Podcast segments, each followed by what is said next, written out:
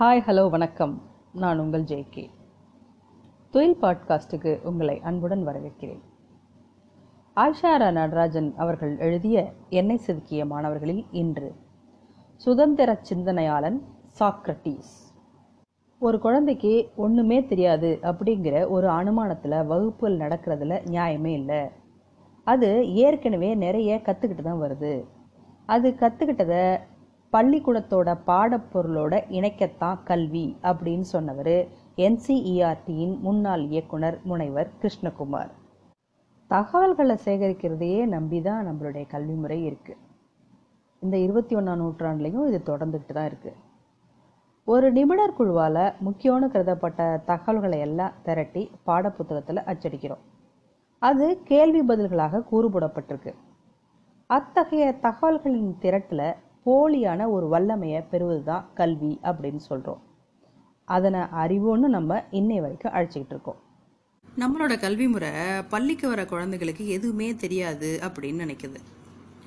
குழந்தைங்கிற வெள்ளை பேப்பரை தகவல்களால் நிரப்புறது தான் பாடம் அப்படின்னு கூட நினைக்குது. அறிவியல் சமூக அறிவியல் கணக்கு இப்படின்னு ஒன்றுக்கொன்று தொடர்பில்லாத பாடங்களாக இயங்குது.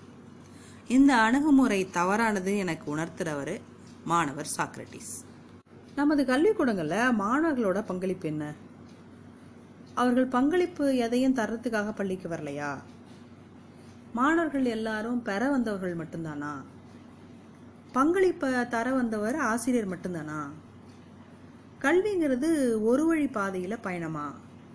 ஆசிரியரோட கவனிப்பையும் அன்பையும் ஆதரவையும் பெறக்கூடிய சில மாணவர்கள் தான் வகுப்பறையில் முழுமை பெற்றவர்களாக இருக்கிறாங்க. இத்தகைய கல்வி முறை சராசரியா உள்ள பெரும்பான்மையான குழந்தைகளை முட்டாள்கள்னு தூக்கி எறிஞ்சிடுது. முரட்டுத்தனமா உள்ள நமது கல்வி முறையில இந்த தரம் பிரித்தல் தானாகவே நிகழ்ந்துடுது. இதனாலேயே பெரும்பாலான குழந்தைகள் பள்ளியை வெறுக்கிறாங்க. சின்னதா ஒரு தூரல் போட்டா போதும். வெதர் ரிப்போர்ட் அறிவிக்கிற நம்ம ரமணன் சாரோட கருணைக்காக ஏங்குறாங்க. ஐயா ஸ்கூல் இன்னைக்கு லீவு அப்படின்னு சந்தோஷத்துல குதிக்கிறாங்க. சிலே நாட்டின் கல்வியாளர் ரியான் கில்பர்ட் இந்த மாதிரி தகவல் அறிவை பெறத்துக்கு ஒரு குழந்தை ஸ்கூலுக்கு வரணுங்கிற அவசியமே இல்லை அப்படிங்கிறாரு. அவர் ஒரு புத்தகம் கூட எழுதியிருந்தாரு. அந்த புத்தகத்தோட தலைப்பே நம்மளை திகைக்க வச்சிருங்க. கூகுள் இருக்கும்போது எனக்கு ஆசிரியர் எதற்கு? Why do I need a teacher when I have got Google அப்படி தான் வச்சிருந்தாரு. உண்மைதானே? இன்னைக்கு இணையம் முழுசும் தகவல் அறிவு கொட்டி கிடக்குதுங்க. ஒவ்வொருத்தர் பாக்கெட்லேயும் உள்ள செல்போன் விதவிதமான கருவிகள் நானோ தொழில்நுட்பத்தோட சாதனை. சொல்லகராதி முதல் தகவல் களஞ்சி வர கூகுளில் இல்லாதது ஏதாச்சும் இருக்கா அப்படின்னு கேட்குறாரு இயான் கில்பர்ட். ஒரு குழந்தைய விட திறமையாக யாராவது செல்போனை கையாண்ட முடியுமா? என்னைக்காவது அந்த குழந்தை அந்த இன்ஸ்ட்ரக்ஷன் கைடை படித்து பார்த்துட்டா ஒர்க் பண்ணுது எப்படிப்பட்ட எலக்ட்ரானிக் ஐட்டமாக வேணாலும் இருக்கட்டும். பெரியவங்களோட ரொம்ப அசால்ட்டாகவும் ரொம்ப நுணுக்கமாகவும் வேகமாகவும் கையாளக்கூடிய திறமை அவங்களுக்கு இருக்குது இன்னைய சூழலில் தகவல் அறிவை பெறத்துக்கு எத்தனையோ வழிகள் இருக்குது அதுக்கு பள்ளி தேவையில்லை அப்படிங்கிறது இயான் கில்பர்ட்டோட வாதம். சொல்லப்போனால் வெளியில் நம் முன்னாடி இணையத்தில் கொட்டி கிடக்கிற அறிவோட பள்ளி பாட அறிவை ஒப்பிட்டோம்னா ஒரு வகை போதாமையை உணர முடியும் அப்படிங்கிறது அவருடைய குற்றச்சாட்டு. இதுக்கு மாற்றாக சுதந்திரமான சிந்தனை முறை வேணும் அப்படிங்கிறத அவர் முன்மொழிஞ்சாரு. ஒவ்வொரு குழந்தையும் தான் வளர்ற சூழ்நிலையிலிருந்து ஒரு தன்னார்வ அறிவியை பெற்று வளருது. அதை மதிச்சு போற்றணும் அப்படிங்கிறது தான் இயான் கில்பர்ட்டோட கல்வி முறை. சுதந்திரமான சிந்தனை முறைப்படி குழந்தைகள் பெற்ற அறிவை அதே மாதிரி இருக்கிற மற்ற குழந்தைகளோட பகிர்ந்துக்கக்கூடிய இடம்தான் பள்ளி. ஆசிரியர்கள் அவங்கள ஊக்குவித்து தான் பெற்ற அறிவை மேலும் ஊக்கம் பெற வைத்து அவங்களோட இணைச்சிக்கலாம். இதுதான் கல்வியின் கௌரவம்னு அவர் சொன்னார். இப்போது நீயா நானால வருது இல்லையா? அதே மாதிரி. அதாவது தங்களோட சிந்தனைகளை பகிர்ந்துக்கிறதுக்கு சம வாய்ப்புகளை வழங்கக்கூடியவரா ஆசிரியர் இருந்தால் போதும். நம்மளோட கல்வி முறையில் மாணவர்களுடைய குரல்களுக்கு வாய்ப்பே இல்லை. அவங்களுக்கு ஒன்றுமே தெரியாது. அவங்களுக்கு எல்லாத்தையும் தெரிய வைக்கிற வேலை ஆசிரியருடையது தான் நினைக்கிறோம். இது தவறான அணுகுமுறைன்னு எனக்கு காட்டியவர் தான் சாக்ரட்டிஸ் நான் இதுக்கு முன்னாடி வேலை பார்த்த அரசு உதவி பெறும் பள்ளியில் எட்டாம் வகுப்பு மாணவராக தான் எனக்கு சாக்ரட்டிஸ் அறிமுகம் ஆகுறாரு. வகுப்பில் இருக்கிற கடைசி வரிசை மாணவர்களில் அவரும் ஒருவர். அவருக்கு எல்லா படமும் அசால்ட்டாக வரும் இங்கிலீஷை தவிர.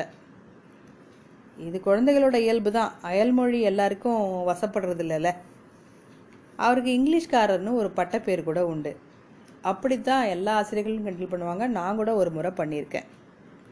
இதை பற்றிலாம் அவர் ஒரு நாளும் கவலைப்பட மாட்டாருங்க. ஆனால் எங்களோட இந்த கிண்டல் கேலி எல்லாத்தையும் தவிடுபடி ஆக்குற மாதிரி ஒரு விஷயத்த செஞ்சார் சாக்ரட்டிஸ் எங்கள் பள்ளிக்கூடத்தை சுற்றி ஒரே செடியும் கொடியுமா புதரா மண்டி கிடந்துச்சு. பள்ளியுடைய தேசிய மாணவர் படையின் மாணவர்கள் ஒரு நாள் அதை சுத்தம் பண்ணுறதுக்கு களமிறங்கினாங்க மிகுந்த உற்சாகத்தோட தொடங்கிய அந்த வேலை அதிர்ச்சியில் முடிஞ்சிச்சு. ஒரு பதினோராம் வகுப்பு மாணவனை பாம்பு கடிச்சிச்சுன்னு எல்லாரும் தூக்கிட்டு ஓடி வந்தாங்க. ஒரே சத்தம் குழப்பம் கூச்சல் எல்லாமே இருந்துச்சு அந்த இடத்துல. இந்த பயத்திலேயே அந்த மாணவர் மயக்கமாயிட்டாருங்க. கச்சிப் கட்டணும்னு ஒருத்தவங்க சொல்கிறாங்க காயத்தில் வாயை வச்சு உறிஞ்சணும்னு ஒருத்தவங்க சொல்கிறாங்க இப்படி ஏகப்பட்ட குரல்கள் அங்கே கேட்டுட்டு இருந்துச்சு. தலைமை ஆசிரியர் உட்பட எல்லாருக்கும் என்ன செய்யுதுன்னு ஒன்றுமே புரியல. இதுக்கிடையில் அந்த பாம்பையும் அடித்து கொண்டுட்டாங்க அந்த இக்கட்டான பதட்டமான நேரத்தில் எங்கிருந்தோ ஓடி வந்தார் சாக்ரட்டிஸ் பாம்பு குத்திருச்சா? அப்படின்னு கத்துனவர் சார் வாங்க அப்படின்னு நான் அவசரமாக கூப்பிட்டாரு எங்கே செத்த பாம்பு? அப்படின்னு கேட்டார். உடனே அதை எடுத்து ஒரு பையில் போட்டுக்கிட்டாரு. பாம்பு கடி வாங்கின அந்த மாணவனையும் கூப்பிட்டுக்கிட்டு உடனே நாங்கள் ஆட்டோவில் வேகமாக கிளம்பி போயிட்டோம். வேற எங்கேயும் போகாதீங்க கவர்மெண்ட் ஆஸ்பத்திரிக்கு போங்கன்னு சாக்ரட்டிஸ் சொன்னார். உடனே வேக வேகமாக நாங்கள் அங்கே போனோம். அங்கே பாம்பு விஷமுறிவு சிகிச்சை பிரிவுன்னு ஒரு போர்டு மாட்டிருந்துச்சு தூக்கிட்டு வந்த மாணவரை வார்டில் போய் சேர்த்தாரு. டாக்டர்கிட்ட போய் சார் கட்டுவீரியன் பாம்பு சார் முட்டி கீழே கொத்திருச்சு அப்படின்னு விளக்குனாரு.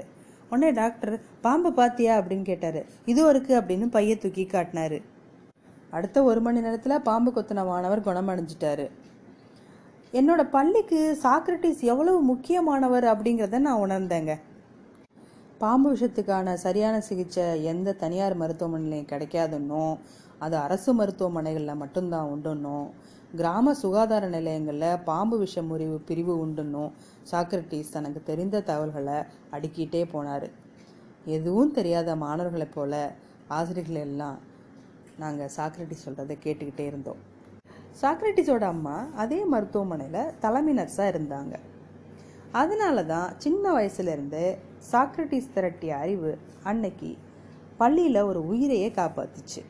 இதுவே சுதந்திரமான சிந்தனை முறைன்னு எனக்கு அன்னைக்கு புரிஞ்சுது. சாக்ரட்டிஸ் இன்னைக்கு நூற்றி எட்டு ஆம்புலன்ஸ் நிர்வாகத்தில் ஒரு அதிகாரியாக விழுப்புரத்தில் வேலை பார்க்குறாரு. உயிர் காக்கும் தோழனாகவே அவருடைய பணி தொடருதுங்க. மீண்டும் சந்திப்போம். நன்றி.